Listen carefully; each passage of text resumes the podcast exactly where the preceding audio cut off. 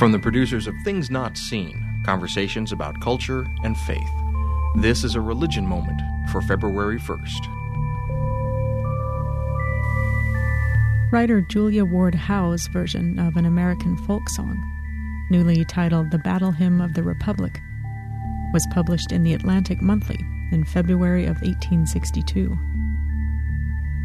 While present at a review of Union troops in late 1861, Howe heard soldiers singing the tune, which had initially been known as Canaan's Happy Shore and had been used at religious gatherings.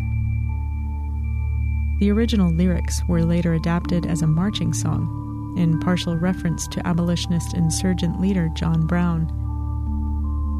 But military higher ups were uncomfortable with what seemed to them a vulgar song. And while at the review, one of Howe's companions proposed that she come up with alternate lyrics. A few months after she had scribbled out some verses one early morning, the Atlantic Monthly featured the new lyrics on its front page. Howe's version of the hymn contains Old Testament themes of vengeance and divine judgment, and makes explicit links between God's and the country's intentions.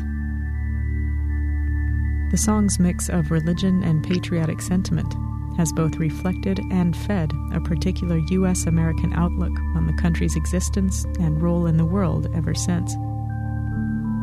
For example, the assumptions contained within the song's statement that just as Christ died to make men holy, let us die to make men free, have been evident in politicians' calls for armed intervention across the globe.